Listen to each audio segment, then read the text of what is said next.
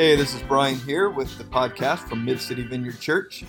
If you want to learn a little bit more about Mid City Vineyard, you can check us out online, midcityvineyard.org, on Facebook, Mid City Vineyard, or on Instagram at Mid City Vineyard.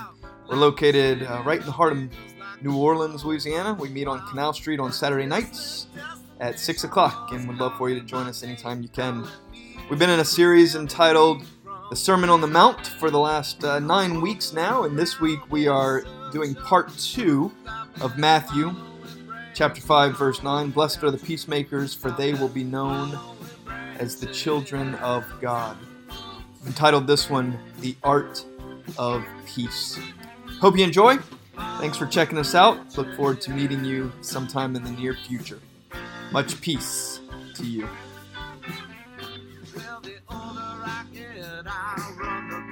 Backwards from pop songs to folk songs. I turn back the chapters. The last nine weeks now, we've been in a series on the Sermon on the Mount. We are in Matthew chapter 5, and uh, we've been working through each of the Beatitudes over these last number of weeks. Last week, we were on Blessed are the peacemakers, for they will be known as children of God. And I think that there is so much packed into what it is to be a peacemaker and what it is to be a child of God. I think there's so much that Jesus is saying there that we've actually we, we divided that teaching into two weeks. And so tonight we're going to continue with part two. Blessed are the peacemakers, for they shall be known as children of God. If you would like to catch up, you can go onto our website and download the podcast, and you can catch up on these teachings as each one builds on the one before. And as we start tonight, it was really, really exciting for me because I actually got uh, a couple of emails this week about how the teaching last week on peacemakers really resonated with a number of folks, which was it's highly encouraging to me because it, it resonated deeply within me. And so to know that God is moving and the Spirit's moving in, us as a community is really exciting to me. And tonight, uh, I've asked Sherry if she would actually kick us off by giving us a little bit of a story of some things that have really been revealed to her and some things that the Spirit's been doing in her life. So if you would come right here, I can pick it up on this, and that'd be great. So this is a, a bit of a this is a story. Um, you know, as as we just go through our day to day lives, um, sometimes I feel like we're just in a fog and I'm not paying attention. But this kind of was uh, one of those light bulb moments. Um, not necessarily a favorable light bulb, so I'm telling on myself and some of the, uh, my not so great characteristics. Um, but I wanted to uh, read a Facebook message that I posted. I think it was on. Let's look and see. I know you guys are dying to read my Facebook, but we are going to do so. All right. Um, on July 12th at 10:36 p.m., I write. On a serious note, my new been there about a month. Next door neighbor has two little kids, and she yells at them all the time. I've lived there for two years, and I haven't had any noise problems, but I can hear exactly what she yells to the kids, like, shut up and leave me alone. I've thought about yelling at her through the wall. I've thought about putting a note on her door. I've thought about calling CPS. What would you do? So, my friend Julie, who was a childhood friend back from rural Georgia, who knows my entire story, comes up with the most brilliant solution. And it starts with talk to her. She'll probably hate you, but she might appreciate a compassionate person to help with the kids. She might be an overstressed mom in need of help. Don't do it unless you're ready to help. And that was just why did why did I why did I think of that? I mean because my solutions were pretty violent I, mean, I don't normally go around hitting people. But that was pretty darn horrible, right? I mean, I'm banging on walls, I'm thinking about screaming at her, I'm going to call CPS on her, for gosh sakes. And so, really, this is going through my mind, and, and thankfully, I have such amazing friends all over the world that are able to help me reframe things. Why? Why would that be my solution to a neighbor that I don't know that seems to be having a problem. And so I've spent some time kind of looking into that and thinking about that. And it all comes down to her story's mine. Um, I'm a single mom. Um, I've been a single mom for, for many, many years. Um, my son lives with his dad. And there's uh, a lot of emotion uh, surrounding that. And so I, I get this lady. I get it. She's a single mom. So, um, why? Well, because the conflict, the violence that I wanted to, to use, maybe it's an attempt to control what I couldn't control 14 years ago. Um, so I want to tell you uh, uh, that it does have a happy ending, and so I wanted to tell you what what ended up happening, and, and then as I look back on this, I think of all the other opportunities that I've had, uh, people I've met, you know, people I've talked to in restaurants and malls and churches and everywhere around where I'm from, and I just I think so many times we just don't even see this. So let me um, kind of give you the rundown of, of the ending of this story. Um, I think it was actually the weekend that following. Uh, a, a, little kitten comes running in my back door. So if you guys think that there is no spirit or God, that's cool. We're going to use Pablo the kitten. so Pablo comes through my, my balcony sliding glass door, and he's just as cute as he can be. And a little girl follows him. And guess who? All right, her name is Terry Ann. She's four. So her mom and I get to talking on the balcony. And I find this out about her. She's in her mid 20s, and she's been living in this apartment for about a month. And this is her first apartment since she's been out of recovery a little over a year ago. And she does have two kids. She has the four year old little girl, and she has a nine year old little boy, and they were very loud. And the little nine year old had to go back home because to his dad, because he lived with his dad primarily. So now it was just her and the little girl. She had just recently lost her job. She was a server and they have closed the business, and she's hoping that maybe they'll reopen it. And then, lastly, if all of that wasn't enough to say to me, Sherry, this is this is you. This is you 20 years ago. I mean, I'm not that old, but anyway. Um, so, all of these things come crashing down on me. What in the world? Why was I so violent? Why was my first response violence? And so in my life, I'm, I'm really having to look at how do I be a peacemaker? And if peace is like we talked about last week, shalom and being whole, I was ready to tear that family apart. I mean, I was going to bring someone in to make it a million times worse. I can't even imagine. So I'm really trying to think of peacemaking as, as making my life whole and other people's lives whole. So that's that's my story. So I want to shout out to Julie because I'm going to forward this to her because she did a good thing. Thanks.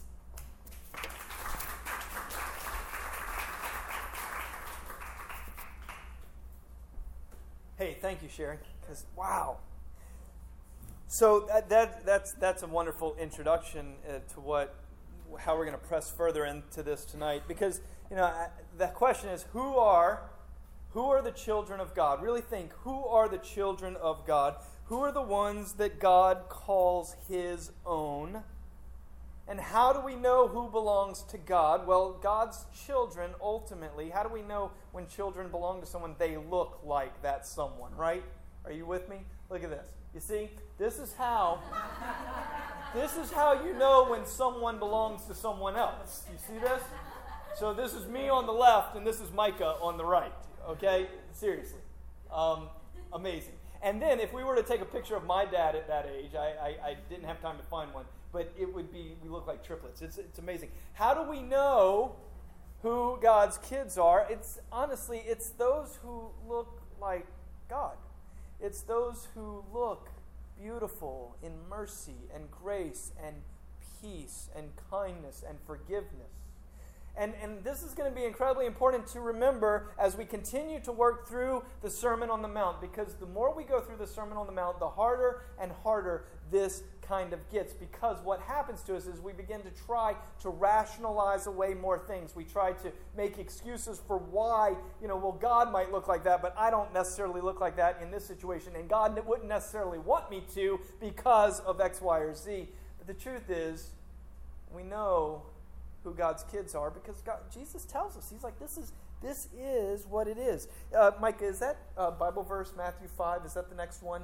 Matthew five, chapter uh, forty-eight. No, well, that's Matthew five nine. Do you have Matthew five forty-eight? Yeah, put it up. So Jesus says, listen, you've heard it said, love your neighbor and hate your enemy. But I tell you, love your enemies and pray for those who persecute you, that you may be children of your Father. It's hard to get around it. And this is, this is where Jesus is going. He's saying, listen, because it's God who causes the sun to rise on the evil and the good and sends the rain on the righteous and the unrighteous, so love all. Let me tell you a couple of stories. First, uh, you can put up that next picture. In ancient texts, ancient myths, ancient narratives, all throughout history, they, there are so many of them, and they teach us how things came to be. This is a picture of Cain and Abel that Peter Paul Rubens uh, painted in 1600. It was around 1500 BC uh, that the Hebrew account of creation was written down. And the way the story goes, the godlike man whose name was Adam, Adam or Adam means mankind. And Adam impregnated his wife. Eve, which means mother of all. And Eve gave birth to two sons. The first was the older son, Cain, and then there was the other, his brother Abel.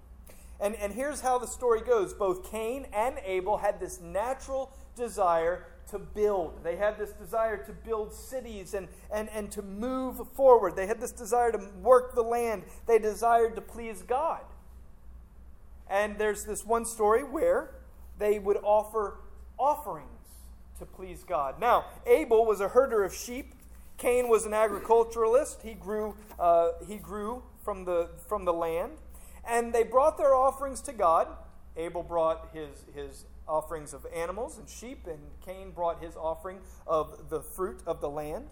And for whatever reason, there, and there are a number of reasons, but, but God was more pleased in this story with Abel's offering. Well, Cain became upset. Cain was angry with Abel, he was angry with God.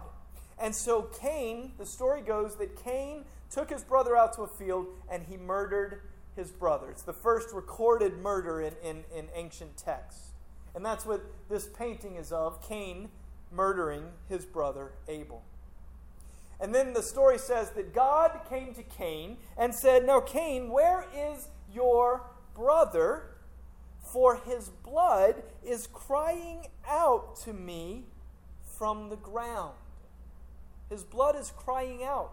His blood is crying out for vengeance from the ground. And Cain replies, Well, am I my brother's keeper? And then the story goes that Cain then traveled east and he built a city. In 753 BC, there is a there's another story. You can put the next picture up of, of the Roman god, the Roman god by the name of Mars, who impregnated his wife, and she gave birth to two sons. This might be a familiar uh, uh, sculpture for you. These two sons were Romulus and Remus. Now, when Romulus and Remus were born, their uncle took hold of them and took them out to the woods and abandoned them, abandoned them to die in the woods. And it turns out, as legend goes, that Romulus and Remus were both swept away. They were swept away by the river for safekeeping because Mother Nature was looking out for them. And eventually, they were being fed by woodpeckers and other birds, and eventually, a she wolf found them and took them in and began to nurture them. Until finally, a shepherd and his wife found them, took them from the she wolf, and raised them and took care of them. Now, when they were old enough, they learned the history of where they came from. And so, what Romulus and Remus did was they went out and they found the uncle that had taken them away from their mother and took them and abandoned them to die out in the woods. They took that uncle and they murdered the uncle. Now, the two of them desired to build a city. And so they began to figure out where will we build this city that we desire to build. Well, the two brothers could not agree on a location. Romulus wanted the location over here, Remus wanted the location over there. So they did what any normal brothers would do they fought about it, and then Romulus killed Remus. Not what normal brothers would do, right? But it seems you begin to see a trend, you begin to see a pattern. That's not what normal brothers do. This group over here, whole group right here. That's not what normal brothers do. That's what Cain and Abel did. That's what Romulus and Remus did. Romulus kills Remus. Romulus goes east. He builds the city, the city by the name of Rome.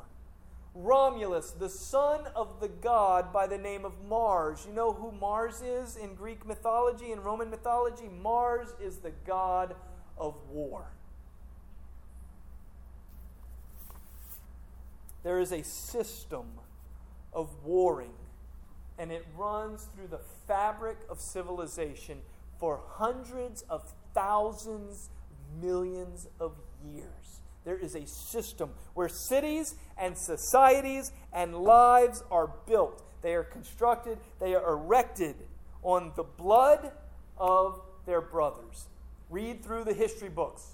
Civilizations are built on the backs and blood of their brothers. You will be hard pressed to find a civilization. China has been built in this way. Japan has been built in this way. Korea has been built in this way. Russia has been built in this way. The, the UK, that whole area has been built in this way. America was built in this way. Civilizations and societies are built on the blood of others.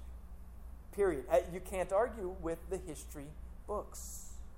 The story of humanity is a story that is filled with violence and horror and mercilessness and pride and greed and anger and unforgiveness. And for centuries and civilization and for centuries civilizations have attempted to fix the problem with more of the same. Now think about this. There's a blank on your outline tonight, and I don't have the answer. I don't have what you need to put in that blank. You have to figure it out for yourself. But think about this. Think about how we think. If we can just oust that leader, then we will have peace. Do you remember? Do you remember thinking like that when Saddam Hussein was in power? If we could just oust Saddam Hussein, then we would have peace. And look where we are today. If we could just conquer that land, whatever that land is, and whoever we are, if we could just conquer that land, then we would have peace. Okay, maybe that's too big. What about this? If I could just put that person out of my life, then I could have peace. Or if I could just withhold forgiveness and hold on to this grudge against that person, then I could have peace. If I could see that person get what's coming to them, then I could just have peace. If I could just see my boss fall from her glory, then I would have peace. Now, am I the only one in the room who's ever thought like that? And why do we think like that? Because this is the water that we swim in. This is how society, civilizations, groups of people, and individuals have always thought. This is huge tonight. This, this might be the most important thing we've talked about since, since we've been gathering together. Because if the means and the end are not in complete agreement, if the means and the end are not in complete agreement, then the final end will be polluted. See, what happens is we get the, the image of the end. This is what it's going to be like, and then we will say, But I'll do whatever it costs to get to that end. But if we do whatever it costs and it doesn't look like the end that we ultimately want to see, then the end, the end itself will be polluted. Jesus in the Gospels, he's actually saying that there's a connection, there's a consistency, there must be unity between the means and the end. Therefore, there is no way to peace. Peace is the way. There is no way to love. Well, if I could just do this, then I could love more. If I could just do this, then I would have more peace. No, there is no way to it. The it is the way. Peace is the actual way. Love is the actual way. And here's what happens our need for immediate control leads us to disconnect the clear unity between the means and the end. I mean, Sherry said it. She actually used the word control. Like it's this there was this desire, this need to control. Whenever we have this need to control, we will disconnect the means from the end. And just know that when you do that, when I do that, the end will be polluted. It will not be the ultimate goal. Blessed are the peacemakers, for they will be known as the children of God. Now, the system is broken. That's the problem. And, and what do I mean by that? Let me unpack that for a minute. Because it's not just about individuals, it's about societies, groups, people, humanity. It's, it's about systems. The, the old system, the system that is at play, is broken. The system of not being our brother's keeper. The old system of building empires on the, the lives and backs and blood of others. It has to be reconfigured. It has to be reestablished. It has to be remade. Because when God says to Cain, Where is your brother? And Cain says, Am I my brother's keeper? Do you know what answer God was looking for? Yes. Yes, Cain. Because this isn't an individual sport. Like this is a this is something that we do together.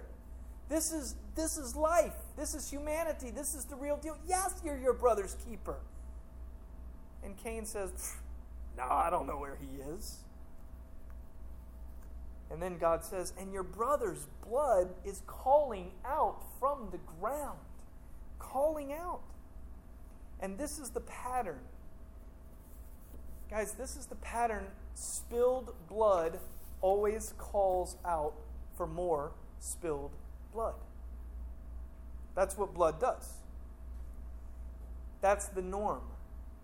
And what's needed for you, and what's needed for me, and what's needed for our church, and what's needed for our community, what's needed for 70119, and what's needed for whatever zip code you live in is a new normal, a new paradigm, a new way of living, a new way of experiencing life, a new way of actually being a human being. What's needed is, is rescue.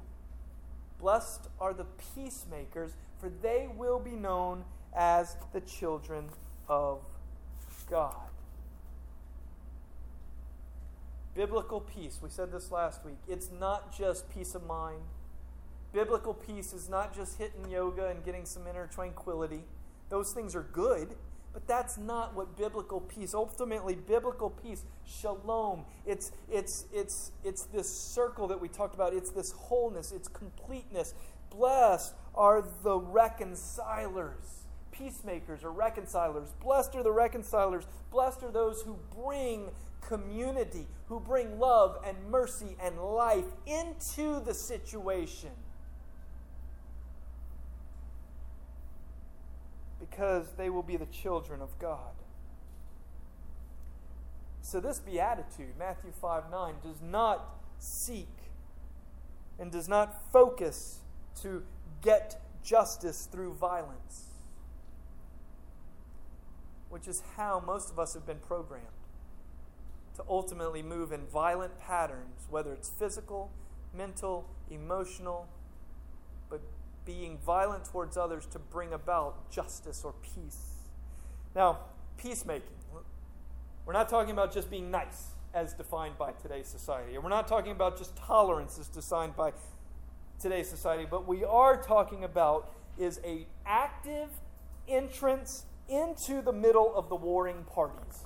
That would be peacemaking. It's an active, I mean, it's not passive, it's actively moving oneself into the middle of the warring parties, seeing what the Spirit of God is doing on this side and on this side, and, and seeing if we cannot be the reconcilers that Jesus invites us to be.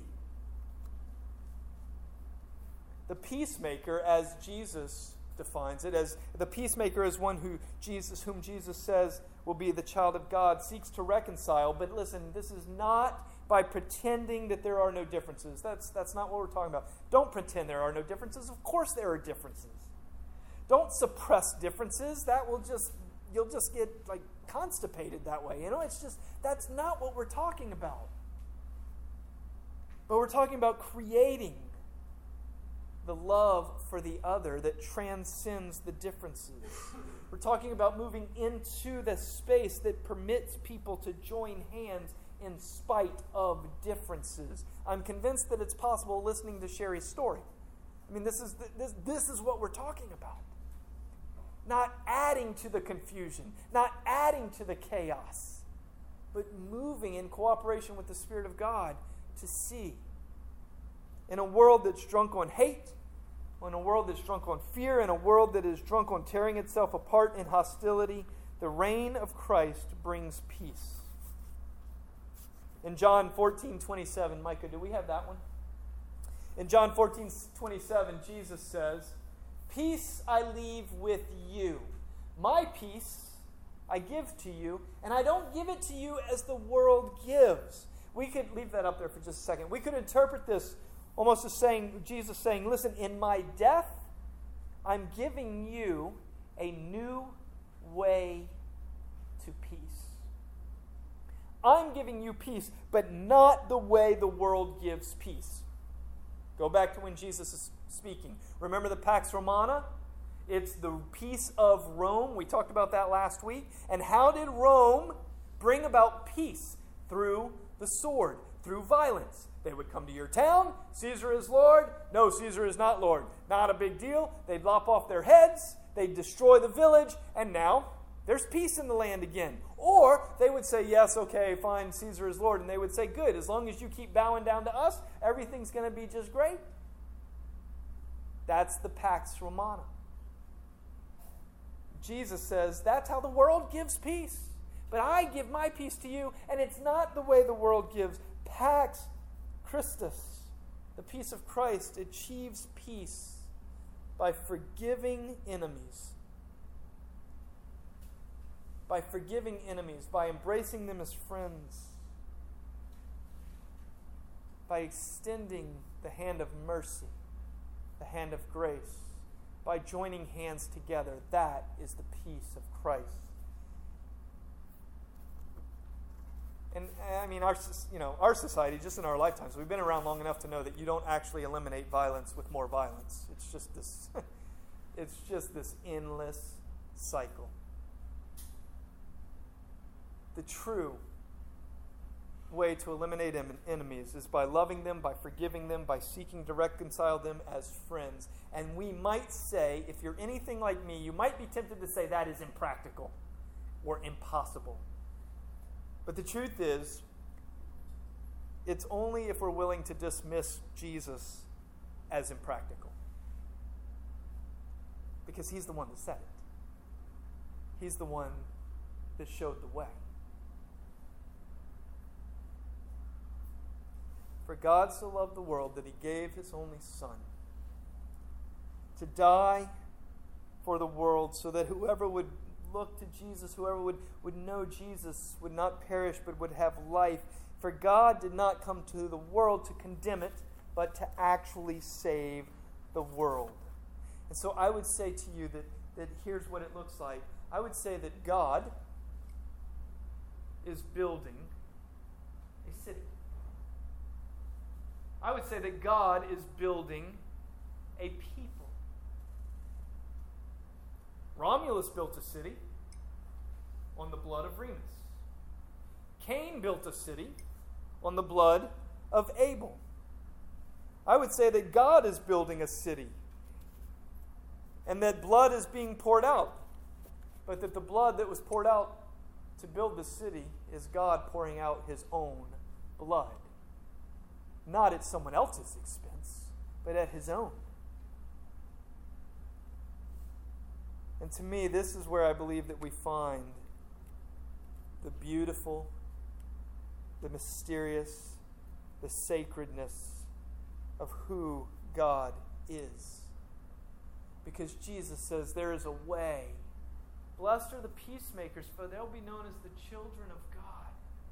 There is a way to peace, but it's going to cost you something. Because peacemaking is not always easy. Peacemakers don't always come out on top, as the world describes the top. But I would suggest that if it doesn't look like God being murdered and extending love and mercy and forgiveness towards those who are murdering him, then it's not God. The gospel, the kingdom, always looks like Jesus saying, Forgive them, the very ones who were nailing him to the cross. What? Blessed are the peacemakers, for they will be known as the children of God.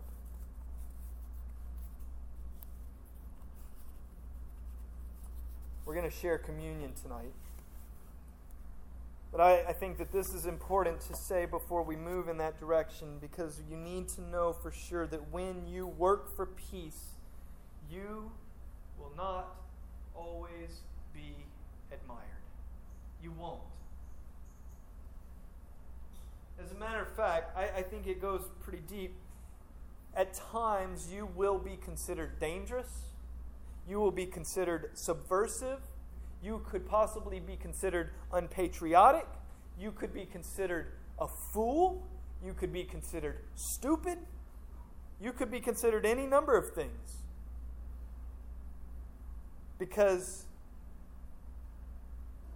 this can be quite scary to people, to other people. But this is what Jesus invites us to. Jesus invites us to lay down our grudges. Jesus invites us to lay down our animosity. Jesus invites us to lay down our need to be right. Jesus invites us to lay down all of these things in order that we might be reconcilers, peacemakers, circle makers, those who bring about and cooperate with the Spirit to bring about shalom. Because wherever the Spirit of God is, the Spirit of shalom is there. The question is, will we cooperate with Him? Will we cooperate with the Spirit? Because the Spirit of God brings about peace, love, mercy, grace, kindness, goodness, gentleness, generosity, beauty. So for us, as we move towards communion, I, I would say to you, what does it look like for you? Where does it start for you? It might start at work. It might start with a neighbor. It might start with a child. It might start with a parent. It might start with a sibling. It might start with a friend. Where does it start for you? And what is the Spirit of God, even now, as we move towards the communion table, what is the Spirit of God saying to you? Where's the invitation